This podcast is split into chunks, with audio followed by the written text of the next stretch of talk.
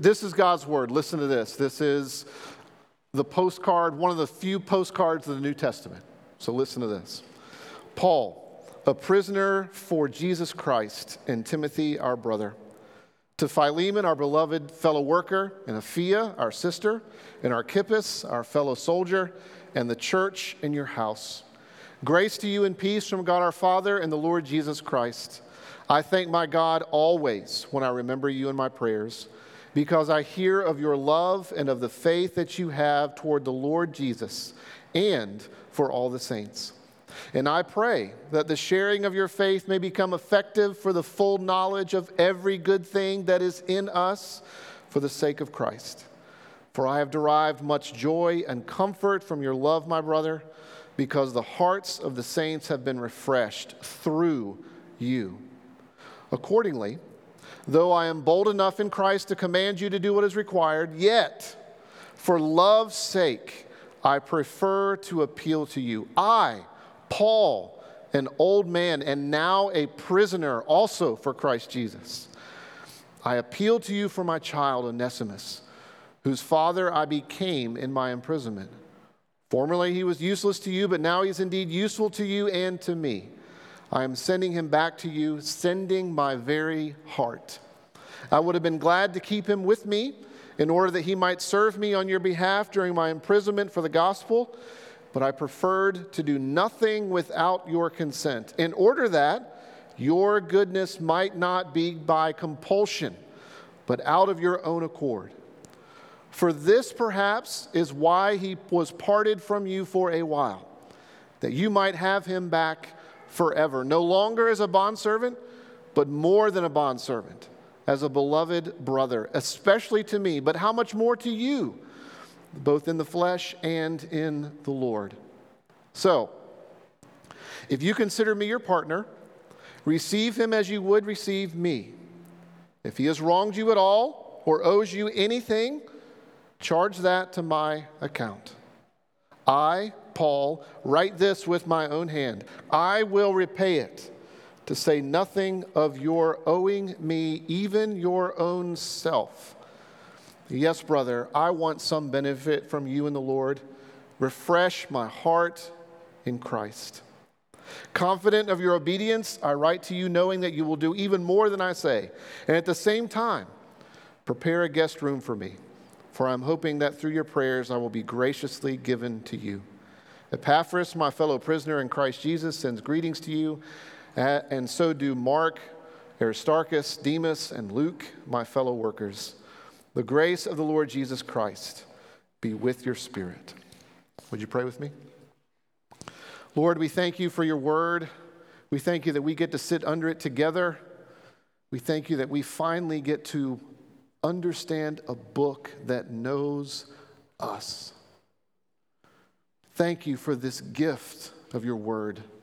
Thank you for communicating who you are, for telling us how things started, for telling us what has gone wrong, for telling us what you are doing and have done to fix it, and for telling us where we are going. Thank you for giving us and giving our lives meaning and purpose. Thank you for giving us what we need to know you, to know ourselves. Thank you that we see all of this in Jesus. So we thank you for him. And we ask, Spirit, that you would lead us to Jesus this morning in new ways.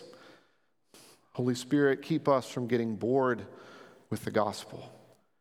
Keep us from getting bored with the Savior. In his name we pray. Amen.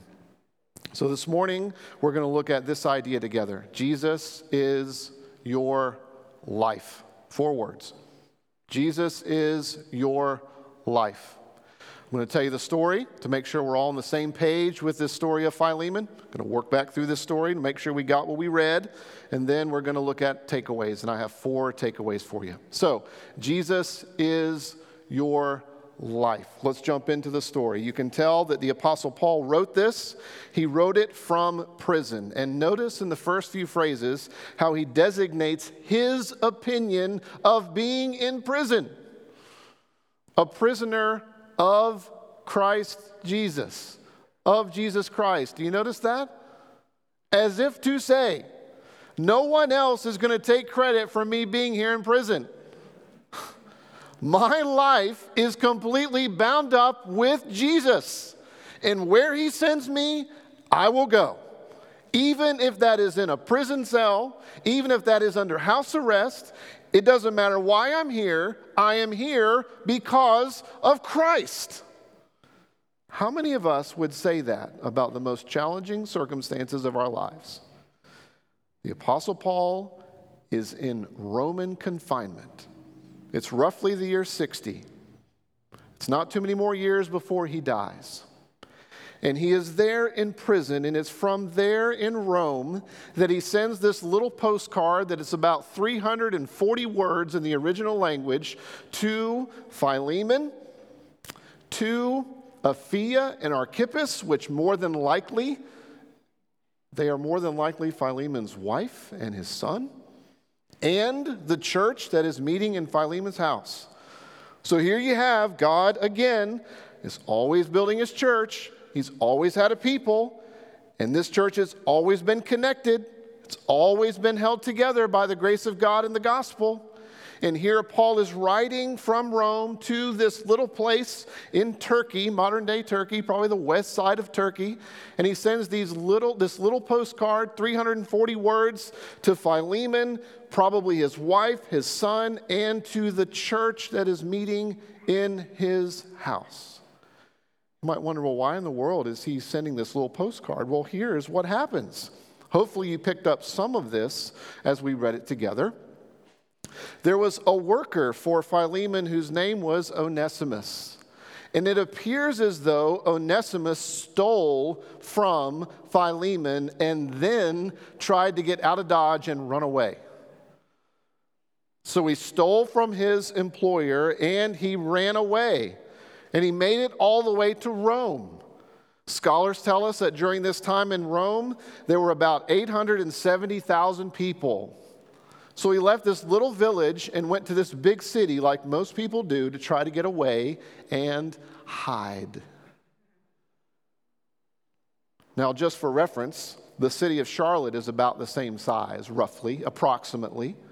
So here's someone who is leaving a little small town in rural eastern North Carolina and running all the way to a big city to try to get away. And lo and behold, somehow, he ends up running into the Apostle Paul. Do you see that God is sovereign over everything? How many times in your life have you tried to run from something only to run into the very thing you didn't want to run into? Onesimus goes to Rome. He runs into the Apostle Paul. The Apostle Paul says to him, You know what? You need to know about this guy named Jesus. The guy that not too many years ago, 20 ish years ago or so, lived, you know, the guy that was in Jerusalem, the guy that laid down his life for people like you and me, like thieves and robbers and adulterers. Those that people that try to find meaning and hope outside of the living God, yeah, like I was doing Onesimus, I thought I was honoring God by persecuting people that followed God. I thought they were all wrong and I was entirely right. And I built my life, Onesimus, about being around being right, only to discover that I was entirely wrong.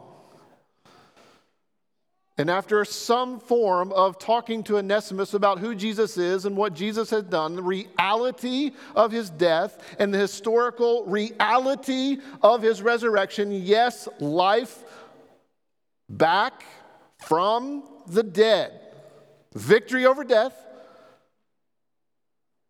Somehow he communicated that to Onesimus, and Onesimus was changed, profoundly changed. It tells you. This little postcard tells you that he was a changed man.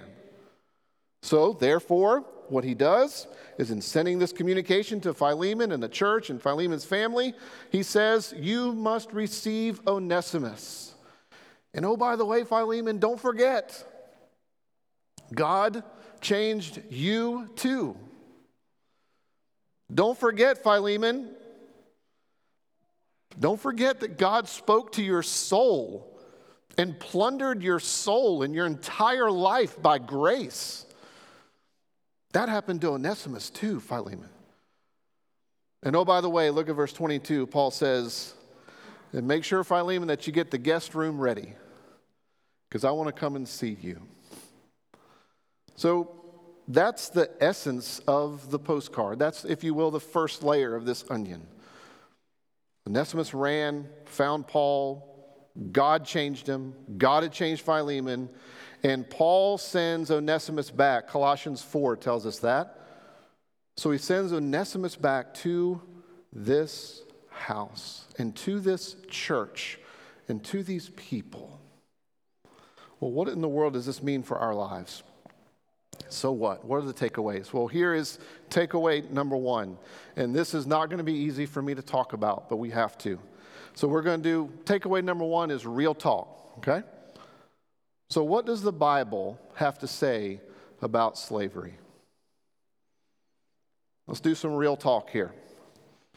This is a hot button issue, and we have to approach this issue through the Bible. I'm going to admit on the front end that I am not always the most eloquent in talking about these matters. They are very sensitive, they're very challenging, very nuanced. So I am still learning and I have a long way to go. But what does the Bible think about slavery? Because if some of you have some older translations, it talks about Onesimus being a slave. So what does this mean? Well, we're going to start here. First century slavery, first, the idea of first century slavery is not the same as slavery in the South, the one that we're familiar with. The idea of Southern slavery is very different from what is being talked about in first century in Roman Empire. So, what in the world is slavery in the South? Well, there was a famous speech I'm going to read, you, read to you from in just a moment from a guy named Alexander Stephens. In 1860, 1861, when there was a lot of turmoil in our country, Abraham Lincoln was making all kinds of speeches, and there was much dissension in our country, so much so that seven states in the South decided that they were going to secede. Remember this? You've read about this a little bit? So there was a man named Alexander Stephens who was appointed as vice president of the Confederate States, and he gave this famous speech called the Cornerstone Speech in March of 1861, identifying what would be the essence of what it meant to be part of the South. This is what he said. Our new government is founded. It's cornerstone rests. Notice the cornerstone speech. Cornerstone rests upon the great truth that the Negro is not equal to the white man, that slavery, subordination to the superior race is his natural and normal condition. This, our new government, is the first in the history of the world based upon this great physical, philosophical, and moral truth. With us, all of the white race, however high or low, rich or poor, are equal in the eye of the law. Not so with the Negro. Subordination is his place. He, by nature or by the curse against Canaan, that's a reference to Genesis 9, is fitted for that condition which he occupies in our system. Did you catch that? Did you catch? Can you take that in? That the black man is subordinate to white people. It's philosophical truth, it's a moral truth, and even here, there is reference to Genesis 9 in one of the curses. Now, maybe some of you are old enough that you were actually taught that at some level in Sunday school. I went to an institution that alluded to Genesis 9 as justification for this mentality. But hear me. What I just read there by Alexander Stephens is antithetical to the Bible to God, to the gospel, to Jesus and to the Holy Spirit. It is wrong, flat out wrong. And even if you have never heard anyone try to attach that view of thinking about another race to the scriptures, even if you've never been taught the scriptures in that way, a lot of us have experienced and live in situations in which it's just been that way. And we have a lot of room to grow. As the church in the United States, we have a lot of room to grow in understanding our relation to people of color and history and our responsibility with that and our ability to love our neighbor and our ability to love people. The Bible in the first century in the Roman Empire is not the same thing as that. In the first century in the Roman Empire, the idea is that slavery was not tied to race. You could work for someone else and it didn't matter who you were. You weren't automatically a slave because of your race. Not only that, but in the first century in the Roman Empire, their system was set up such that those that they would, sat, that they would consider as slaves actually had jobs that were not only uh, what we might call blue collar, working in the field, working in the mine sort of thing. There were also white collar jobs, like managerial jobs, that were associated with those who were considered slaves in the Roman Empire.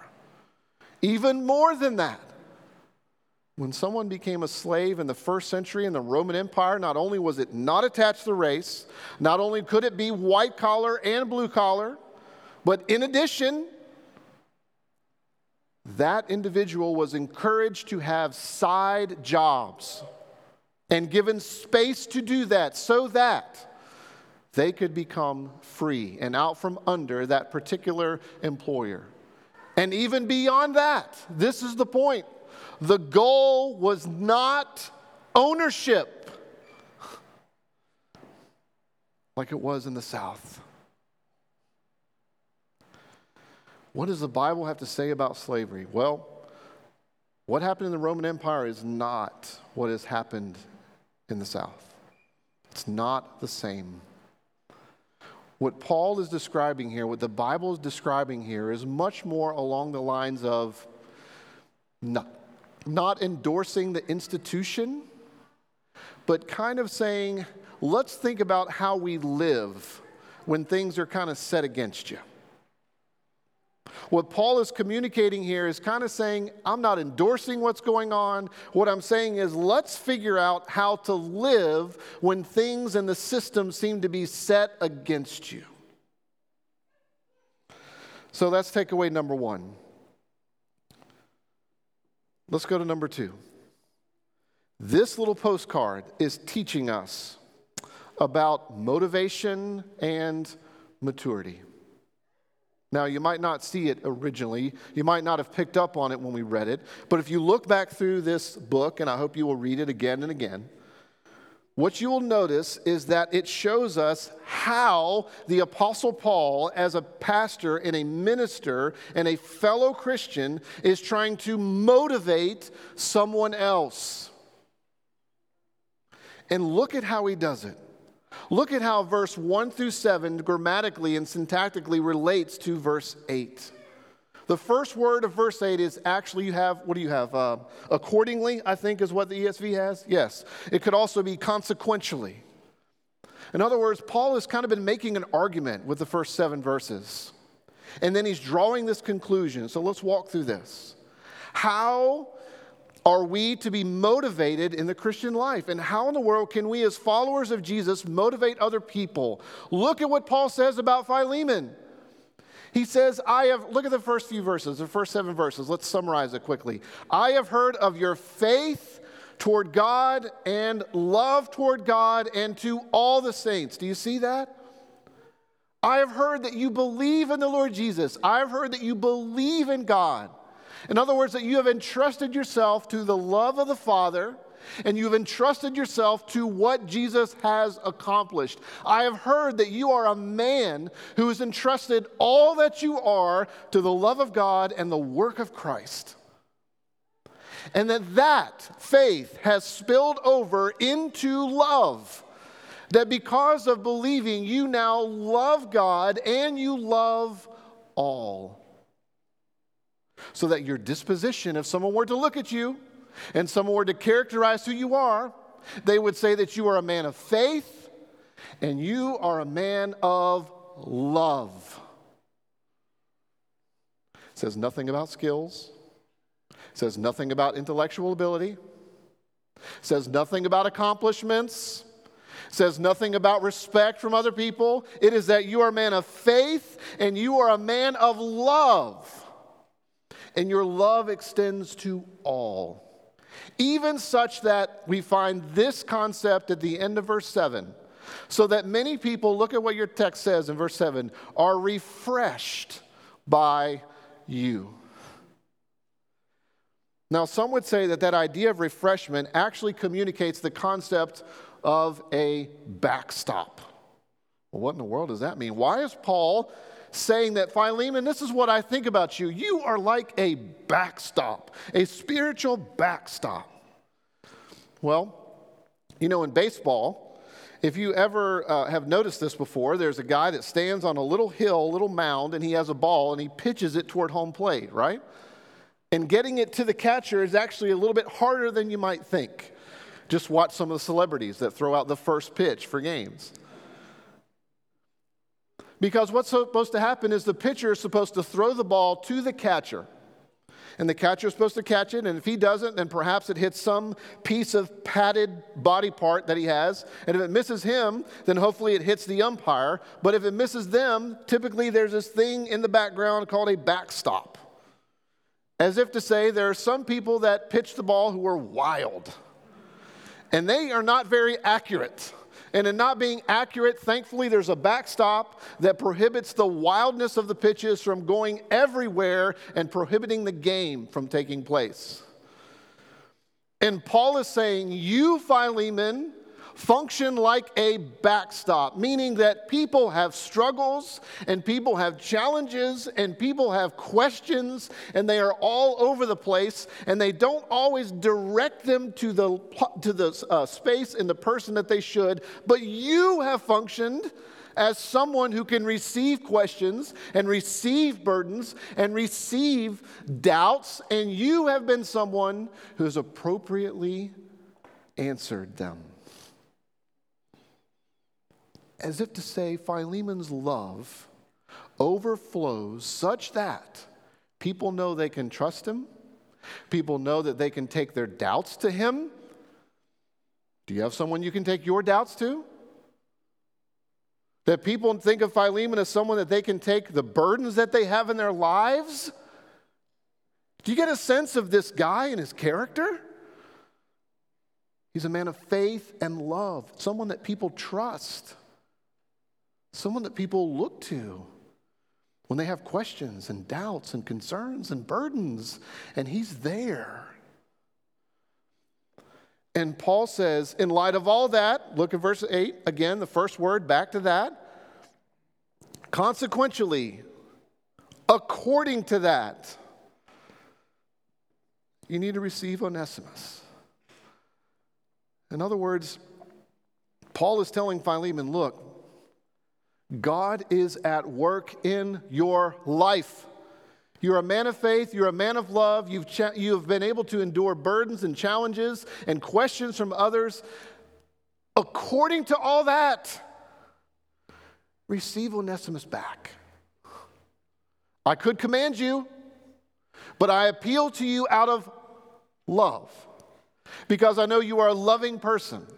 I know that you've done all, this all these types of things before. This time, Philemon, it might be a little bit more personal because this particular person stole from you, this particular person ran from you and abandoned you, and yet I'm appealing to what God is doing in your life. Receive Onesimus. This is not only teaching us about motivation, that we should motivate one another based upon the gospel and what God has done in our lives, it teaches us also about maturity. The more we grow in the Christian life and the more we grow in our walk with Christ, the more we will be motivated to obedience by the gospel. Growing in the Christian life and becoming more mature in a following Jesus is not based upon knowledge as if we're just brains on sticks. And if we just get our theological system more precise and more correct, and we can just answer more questions in a theologically correct way, we will grow. Not so much. Although theology is good, learning theology is important. But like Paul says, knowledge puffs up. It's not that Paul is appealing and motivating Philemon here out of fear. Philemon, you know, if you don't receive Onesimus, God's going to get you. And have you all been, ever been discipled or been motivated by fear? How about by manipulation? Oh, Philemon, if you don't receive Onesimus back, you're going to hurt your reputation. Philemon, receive Onesimus back so people will think well of you. Manipulation. He's appealing through the gospel. As we grow and grow and grow in our relationship with Jesus, our obedience comes more and more from the gospel, from what Jesus has done. Meaning, we start to think about the issues of our lives through the gospel. We start thinking about our sexual brokenness. Anyone struggle with sexual sin? Anyone struggle with lust, masturbation, looking at pornography? You struggle with sexual things? Well, the Bible says this. Think about it from your relationship with Jesus. Don't you know that when we sin against our own body, it's as if we are dragging Jesus with us to the prostitute, to the porn site? Obedience is not supposed to be white knuckling our way through commandments. Obedience, the more we grow, is through and by the gospel. So that we think about sexuality and we think about our sexual sins and our sexual struggles through our union with Jesus. So we think about our marriages, not what are the commands, and I'm going to white knuckle my way through this marriage relationship. No. But we think about our marriages through the gospel and are motivated by the gospel. So that as husbands, we want to die for our wives. I mean, like, die to our power, die to our presumed intelligence, die to our wisdom, die to our plan, die to our agenda. So that wives, we want to respect our husbands and honor them because that's the gospel. It means when we think about financial things, we're not just white knuckling our way through thinking about giving. God says 10%, therefore I'm going to white knuckle my way. I'm going to do this, I'm going to do this. But we think about giving through the gospel. In other words, what the Apostle Paul talks about in other places. Yeah, I could command you to give, tithing is commanded. But do you think about how much Christ has given you? He, who had infinite riches, became poor. So that me and you, people like us, because of his poverty, might become rich. Not necessarily financially speaking, although all of us are pretty well off relative to the world standards. But that we might give in accordance with how we have been given. The more we grow, the more we're not just trying to find out what's the command and then white knuckle our way through it. The more we grow, it's not that we're just thinking if I just get all my theology right, everything's going to be great in my life and I can fix myself and I can fix everyone else. The more we grow, we are motivated by the gospel itself, by what Jesus has done, by who he is, by wanting to be more like him. Third, this is the third takeaway. We are challenged to look at every situation and every relationship through the gospel. This coincides with number two. Hopefully, that's somewhat, this will be somewhat of a smooth transition. The third takeaway is that we are, to, we are challenged to look at every situation and every relationship through the gospel. Look at verse 15. You see, Paul motivates and uh, uh, motivates Philemon and, and talks about maturity and the way that the, the book fits together in verses 1 through 8. But then look at how he challenges Philemon and us to look at every situation and every relationship through the gospel. Look at what he says in verse 15. Philemon, do you understand that God has been at work here? Onesimus stole from you and left. He's gone. He came to me. He ended up running into me. And don't you see what's happened? Because he ran into me, he was changed. His heart and his soul was plundered by the grace of God and the love of God, and that completely changed his entire identity. Look at verse 15 again. Philemon, don't you understand that maybe he left you temporarily so that he might return to you forever? God has been at work changing Onesimus, working through this sin, working through this rebellion. God has been working so that as Onesimus returns to you, Philemon, you're not going to receive him temporarily. Matter of fact, Onesimus is never going to leave you, Philemon. And you know what? You're never going to leave him. You're going to be with him forever. The Apostle Paul is thinking about restoration. He's thinking about eternity. He's thinking about what God has done that has changed the course of history for Onesimus and the course of history for the relationship between Philemon and Onesimus. Look at every circumstance in your life and every relationship through the gospel. What God is doing, that God is at work, that He doesn't change, that he's in, He is in the business of changing people, glorifying Himself. Therefore, that means you always got to leave room for God to work in your life. And I say that somewhat sarcastically because we like to get our routines down and have things in a certain way. We like to have uh, people approach us in a certain way, and if they don't, then perhaps we're not interested. We want people who think like we do. But what if God has completely different plans to where He wants to challenge us at the deepest level? Because God is working on us and changing us. And that leads to the fourth takeaway, and it's this the cost of forgiveness. The cost of forgiveness. What we find when you read back through this little book is you have all three components of what forgiveness is in terms of what God says about forgiveness, what God says about actually doing the hard work of forgiveness. Look at verse 18 and 19. 17, 18, and 19. We'll start with verse 17. Here's the first step of forgiveness receive. Philemon, receive Onesimus. In other words, he is commanding Philemon. He is telling Philemon, not so much commanding, but appealing out of love to Philemon kill your hostility, fight your hostility. You were right, Philemon. Onesimus was wrong, but God did something that neither of us saw coming. Receive him. Don't put him out. Don't reject him. And at a deeper level, fight your hostility. Be willing to deal with you wanting to be right in this situation, but God had other plans. Humble yourself, receive Him. Step two, same phrase, just the next few words of verse 17. Receive Him as you would me. Right? See that in verse 17?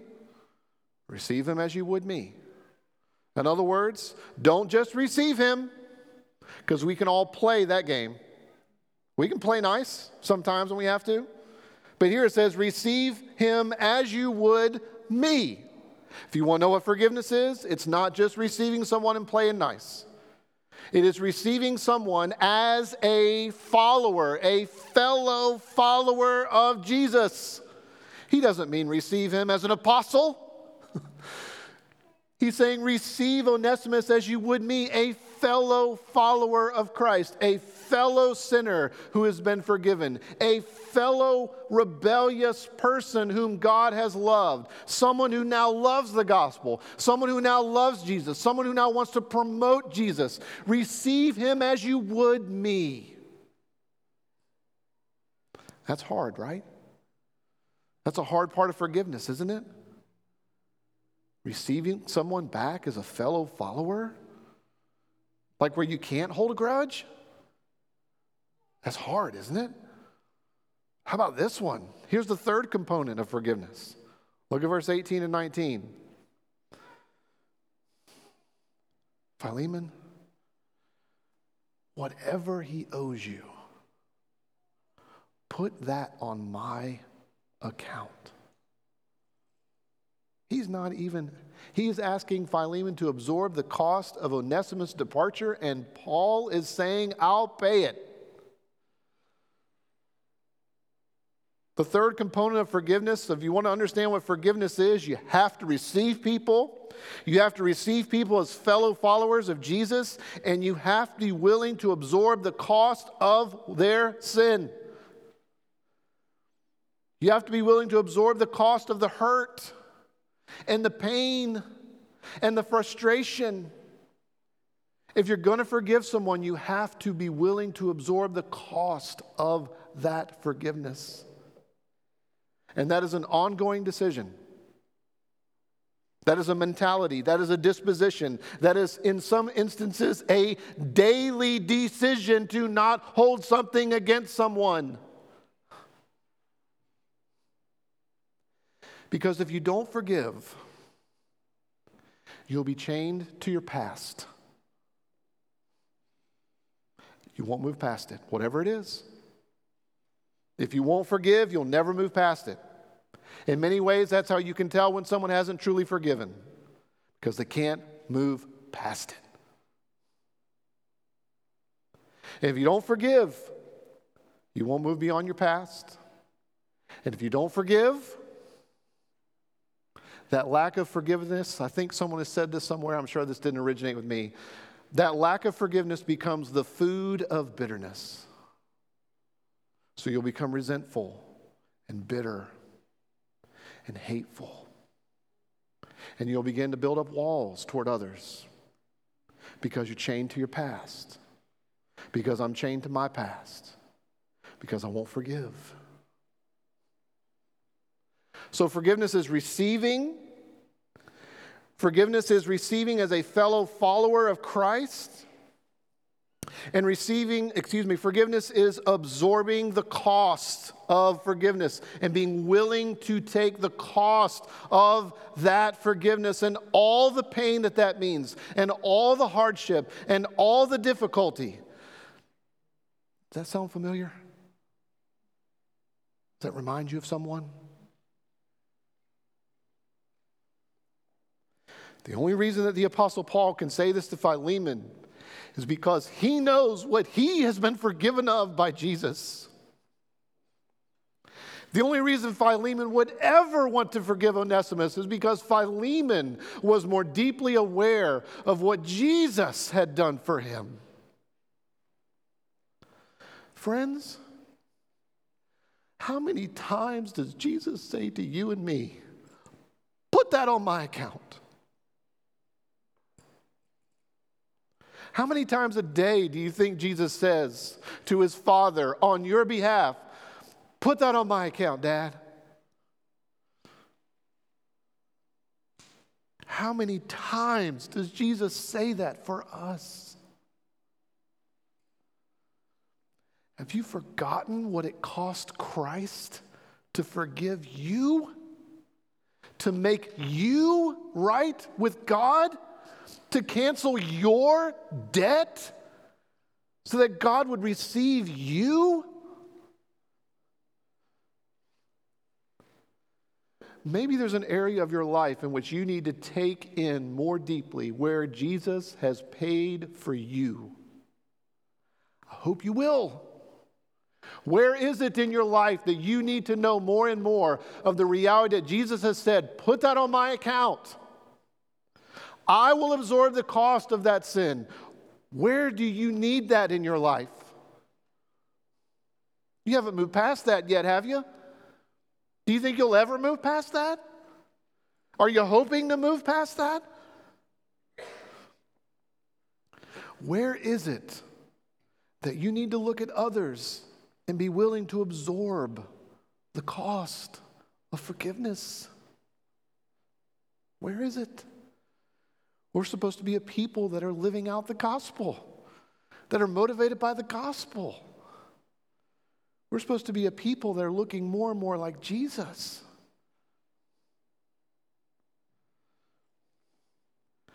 What Paul is saying to Philemon is the same thing he's saying to himself and the same thing he'd say to us. What God is saying to us is that we are supposed to live every day, every moment, every circumstance, every relationship with a conscious awareness that Jesus is our